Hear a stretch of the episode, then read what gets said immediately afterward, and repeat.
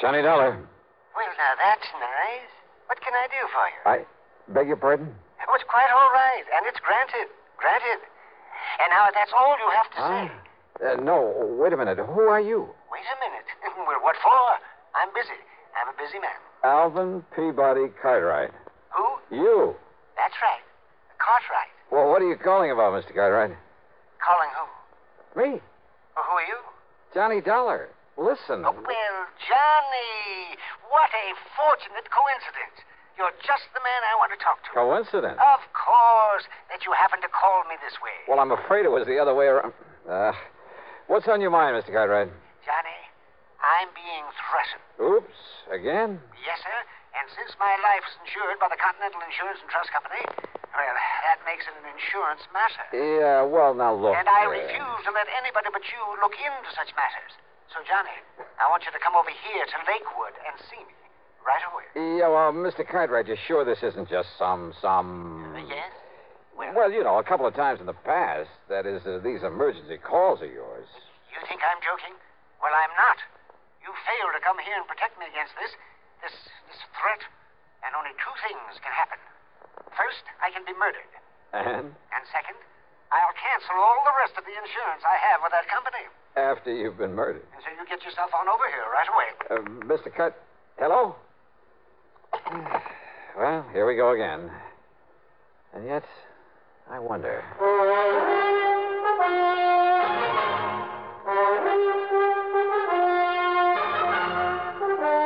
CBS Radio brings you Bob Bailey in the exciting adventures of the man with the action packed expense account.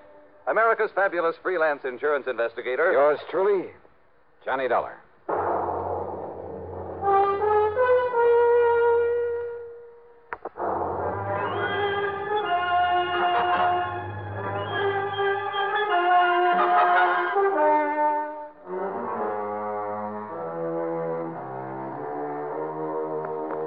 Expense account submitted by Special Investigator Johnny Dollar to the Continental Insurance and Trust Company Home Office, Hartford, Connecticut. Following is an account of expenses incurred during my investigation of the deadly chain matter. Thanks to Alvin Peabody Cartwright, I've been involved now and then in some real wild cases, real crazy. On the other hand, he's an erratic old eccentric, but uh, extremely wealthy. As a result, he's not only been the target of a lot of rackets, but has come very close to being murdered more than once. So, item one on the expense account a dollar for a taxi to the office of Bill Ferguson at Continental Insurance and Trust. No, Johnny, he hasn't said a word to me. He tell you what kind of threat he's received? No, Bill. As usual, he told me nothing. Well, it doesn't matter, but with the millions worth of insurance we've written for Cartwright, and I mean millions, and to be sure we don't lose his account to some other company, well, we can afford to pamper him a bit, which is to say, we can well afford to pay your expense account, even if all he wants to do is say hello to you. Okay, then, Bill. I'll run over to his home in Lakewood and see him. Of course, if he really is being threatened. Don't worry. I'll let you know about it. Expense account item two, 570 mileage on my car to Lakewood. For my money, it's one of the prettiest little towns in all of New England, home of a lot of wealthy retired people. The Cartwright place, where the old man lives alone, sits on top of a low hill at one side of the lake, with two or three acres surrounding the fine old house. Hi, Mr. Cartwright. Johnny Dollar. Oh, well, this is an unexpected pleasure. Unexpected. Come in, boy. Come in. Come in. Oh, thanks. Well, sir, how are you this fine July afternoon? Afternoon. It's almost evening. Can't you see that? well, how are you anyway? Oh, I'm terrible, John. Oh, I'm just terrible. that rainy weather the past couple of days, I've hardly been able to talk. Well, there's been nothing wrong with today. A lot of nice warm sunshine. Today, oh, today I've been feeling fine. Whatever made you think otherwise? Oh, and tell me, whatever brought you here to Lakewood? A phone call, Mr. Cartwright. Oh? Yeah, from you. You said you wanted to see me right away. I said I wanted to. s- Oh, oh, yeah. Oh, of course I did. And you know why? Why, sir? Because I refuse to do anything foolish, that's why. And yet, if I don't, Johnny, I'll get myself killed. Just like Hector Kenworthy and Alpheus J. Perriman. If you don't what, Mr. Cartwright? Carry on the chain letter I received. Oh, now, wait a minute. That's a fact. That's a fact. Look here. At this. Yeah, I read. Mm. You see what it says? Continue this chain. it says. And you will not only receive a lot of money when your name reaches the top of the list, but in exactly a dozen dozen hours. A dozen dozen hours is exactly six days, John. I figured that one out. Yeah, yeah. Well, go on reading. Yes, down here. Mm. In exactly a dozen dozen hours, you will have unexpected great good luck. Oh. But if you break the chain, in a dozen dozen hours, dire disaster will overtake you. Oh, now look, look. Surely you don't believe that kind of junk. This very same letter was received by the two friends of mine I mentioned, Perriman out in Chicago and Kenworthy out in Los Angeles. They broke the chain. In exactly six days, they were both dead. Coincidence. Oh, no. No, sir. This is a vicious, murderous racket. I'm why, sure of it. Why do you say that, Mr. Carter? Because of the way they died, Johnny. Oh. Yes. Hmm. Then maybe you'd better tell me about it.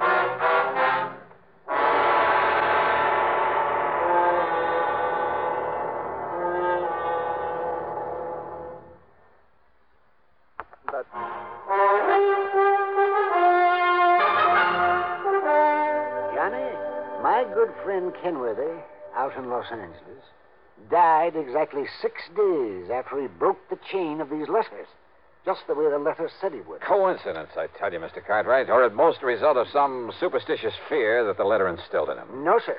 Well, that's what these chain letters do. They hold out that phony, hollow promise of giving you something for nothing. And they scare you into doing it, work on your superstition. Uh, Johnny. And if you think superstition is dead in this enlightened age, you're wrong. Why, some of these chain letters even include a religious sounding prayer for good luck. Uh, let me explain and you know this, the only Dr. John- people who profit by the letters they, that ask to send money? The people who start 'em, or maybe one or two others out of the millions who send 'em along. Millions of suckers, that But, is. Johnny, that isn't. Look, ask anybody you know, anybody who's ever carried on the chain, how much did they get out of it? Nothing. Um, well, now, this one is only for an exclusive group of wealthy, retired people. So listen. Oh, sure, but take my word for it, it's worthless. but don't you see? Even if it's Johnny- one of those that doesn't require sending any money, you can be sure the crook who got it going either has some ulterior purpose or he's just a plain crackpot.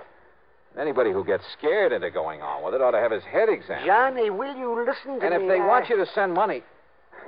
Oh, I'm, I'm sorry, Mr. Cartwright. Go ahead. Just how did your friend in Los Angeles die after the dozen times, a dozen hours had passed? Yes, well, now, the same as my other friend, Alpheus Perryman in Chicago. Yeah, well, They were both of them run over by a hit and run driver at exactly the time the chain letter said disaster would overtake them. uh, you know they're against the law, don't you? Chain letters for any purpose. Of course they are, and they should be. But you just listen to this, and this is why I'm worried. Yeah? A dozen, dozen hours after he received this letter and carried on the chain, Admiral Parley Barron came into a great fortune. Oh, sure. Yeah, yeah, you see. Now, and this one. Adjutant General Frederick Melchior was suddenly and miraculously cured of cancer. Same old junk. No, no, no, no. Listen now, listen. But a dozen, dozen hours after Hector Kenworthy of Los Angeles broke the chain. That's my friend, Johnny, that Hector. Yes, I know. And after A.J. Perriman of Chicago broke the chain, they were both dead. Yeah, you see that? Right here. Uh, Let me see. And if you break the chain, beware. The same thing can happen to you. It will happen to you. Yeah, yeah. You see, Johnny? Ah, well, I think maybe you're right. This is the same kind of scare stuff, but it goes a little bit too And far. it isn't the hundred dollars I'm supposed to send. Hundred dollars. Yes, a hundred dollars in cash to the name at the top of the list. Exclusive list of honest, wealthy, retired people. Exactly. And do you know who else has received one? Here in Lakewood? Who? Mrs. Templeman, the rich widow who lives over at Piney Woods, and Wilfred W. Winterbottom, the retired oil millionaire. This name at the top, the one who gets the hundred bucks, Mr. Daniel Stringer. Yes, is the address care of Post Office Box 101, New York, Zone 84, New York. I don't know what part of New York that postal zone is, but believe me, I'm going to find out. You are? What do you mean? You're not going to leave me? I'm not just going to sit here. But don't you see? The dozen times a dozen hours are, are over for me. And you're superstitious, too? Enough to be scared by the threat in this chain letter? Enough to maybe hurt yourself by doing some fool thing or other because you are scared? Oh, well, no, John. No, why, of course not. All right, then. I'm going to get you a bodyguard from the local police. Where's your phone? They're there on the stand in the corner. But now, Johnny, Yeah? if the police come around, well, wouldn't that warn anybody who might be coming here to harm me? Mr. Cartwright, Yes, Johnny. uh, there are times when I I think you're. Well, I think a lot of things about you. Oh, sure, I know, yes. Wild and crazy, eccentric old Oh, man. To be very blunt about it, yes. You am. Maybe I am. A little bit. But when the chips are down, you're no fool. Oh, no, I wouldn't be too sure about that. I've never really given much thought to this chain letter thing before. Sure, I've tossed some of them into the wastebasket. But maybe I should have investigated them, even the little ones, because they all work on the same principle. They all contain a threat, and they all capitalize on fear. Look, look at that. It says exclusive list of honest, wealthy, retired people. yes. Why, a list like that can be bought from a hundred sources, from companies that cater to the mail order business. Uh, yes, of course. Uh, Oh, maybe I'm all wrong, but suppose somebody bought a list of wealthy people all over the country. Suppose he went to Los yeah, Angeles. well, where Kenworthy lived. All right, yeah. Suppose he rented a post office box. Then he sent out a couple of hundred of these letters, maybe a thousand. A lot of rich people live out there. The letters were all the same, with his name at the top of the list. Then half a dozen fictitious ones. Fictitious? Yeah. Any names on that list that you recognize? Uh, let me see here. No. no. All right. So maybe only a hundred people were scared into sending the money, carrying on the chain. After all, like you said, it isn't a hundred dollars. You're right, Johnny. And a hundred people at a hundred dollars apiece. Ten thousand bucks. Even half of that would make it worth sending out those letters. By the time the six days are up, he's collected enough, so he skips town. And people like Kenworthy and Perriman. You think he killed them to, to carry out the warning? Well, frankly, I doubt it. Just the same, I think I'll call the Lakewood police and have somebody sent out here to look after you. Even though. Even though.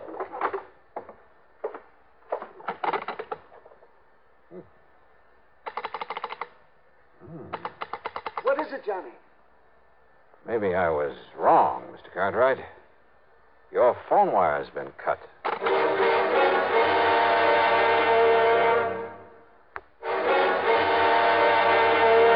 Johnny, the phone. The telephone isn't working. Ask me, Mr. Cartwright. Somebody's cut the wires. Then the threat in that letter. It means that somebody's come here to carry it out. Only one way to make sure. You stay inside here while I go out and take a look around. Maybe that's what they want you to do, go out there in the dark. Huh? Johnny, I'm going with you. No, you're staying right here. I'll be back in a minute. But there may be some danger. Or it may be that your phone is just out of order. We'll see.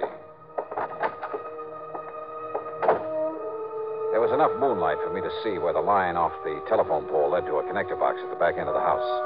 There wasn't enough light for me to notice a trailing vine as I edged my way along. So what happened? I tripped and fell flat on my face. Before I could get back up on my feet. So you come out to see what was wrong. Oh! You were Mr. Cartwright Oh. for not reading your mail real good.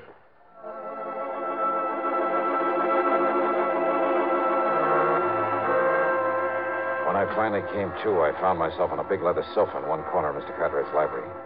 My head felt like it had been the target for a bolt of lightning, and the lightning hadn't missed. A familiar face slowly came into focus. That's right, Johnny. Another little sip of this brandy, and you feel much better. Mr. Cartwright. Here you are. Ah, thanks. Thanks. I was afraid there might be somebody out there, so I sneaked on out after you. Yeah? Yes. And I took along an old cricket bat. Oh, no. yes. And when I saw what he was doing to you, I let him have it. Oh, yes, it was all I had. Oh, oh, I slayed him. Well, who is he? Where is he? I had an awful time dragging him into the house, but I did it, Johnny. Yes, indeed, I did it. And I locked him up in the broom closet, too. And I locked him up tight. Good. I told you you're okay when the chips are down. Oh, it's just that I caught him off guard. Oh, sure, sure. But now if I can get up on my feet. Yes, the boy. Yeah, I think I'd like to talk to him.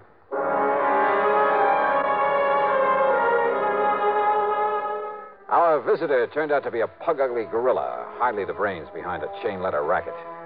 Except for admitting he'd been hired by somebody in New York to come up here and give Mr. Cartwright a beating, then make it look like a burglary job, he refused to talk. So we locked him up again, and I laid my splitting head on a pillow for some much needed rest. By the time I awoke in the morning, feeling somewhat better, Mr. Cartwright had fixed me a mess of bacon and eggs for breakfast. It's you, Johnny. I just walked down to the corner gas station and called the telephone company. And you know something? They came out here and had that line all connected up again in less than an hour. Good, good. yes, it just like that. so maybe I'll buy a couple thousand more shares of stock in the telephone company, huh? Just to show them how I appreciate it. Yeah.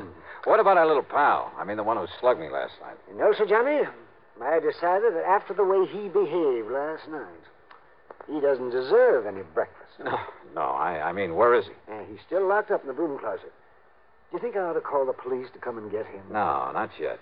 Maybe I can beat some information out of him if we need it. Well, of course we need it. Don't we? Now, let's wait and see. First, I'd like to make a phone call.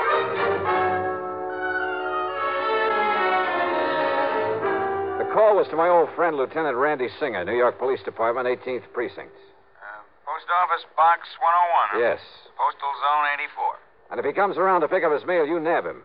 On what charges, Johnny? Fraud, sending threatening letters through the mail, anything you can think of. Yeah, okay, I'll dig up something. Uh, but I can't hold him for long unless you come down here and prefer something definite against him. A- and, Johnny, Yeah? you still haven't told me what this is all about. And if I didn't know you. Just you grab hold of that box holder if he shows, and I hope he does. Yeah, well, just you be sure and get on down here.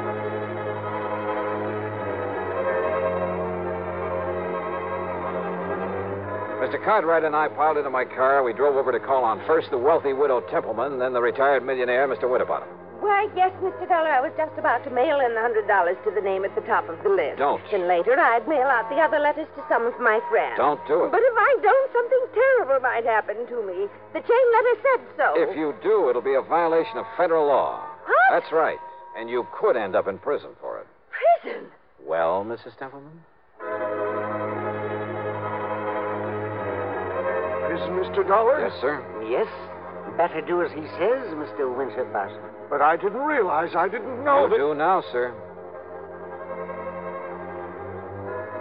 Then back to Mr. Cartwright's home on the hill, just in time to answer the telephone. Johnny Dollar. Johnny, I've got him. And what a find. Yeah, Randy? Daniel Stringer, alias Danny McKay, alias Willie Daniels, and half a dozen other things. I watched him unload the post office box myself, Johnny. Then I tailed him to a cheap rooming house. Go on. When I nabbed him, he was opening, oh, must have been 50, 60 letters he'd got.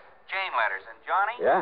you know what he was taking out of them? I can guess, Randy. Thousands. Enough money to hold him on suspicion of almost anything. And, Johnny, Still here. he also had a bunch of new letters he'd written, all addressed to folks in a wealthy section down near Germantown, PA. Then hang on to him, Randy. I'll be down to make formal charges against him. Okay. Um, maybe I'll pick up a chief inspector from the post office department to do it. Okay, Johnny. Yeah. Maybe some of those chain letters, the little ones, are harmless. But again, maybe they're not. And they're all against the law. But there's only one thing to do avoid them like the plague. Or better still, if you get one, take it right down to your local postmaster. He'll know how to go about helping to stamp out this racket. And believe me, that's all it is a racket. Expense account total, including mileage on my car and the trip to New York and back, 2735 Yours truly, Johnny Dollar.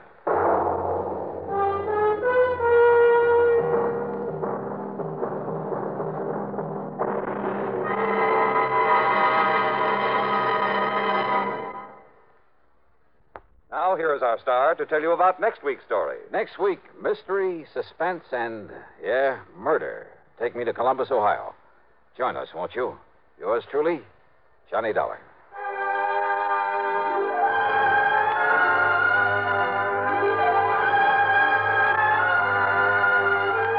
Yours truly, Johnny Dollar, starring Bob Bailey, originates in Hollywood and is written, produced, and directed by Jack Johnstone. Heard in our cast were Virginia Gregg, Howard McNear, Paul Dubov, Frank Ursel, and Herb Vigran. Be sure to join us next week, same time and station, for another exciting story of Yours truly, Johnny Dollar. This is Jim Matthews speaking.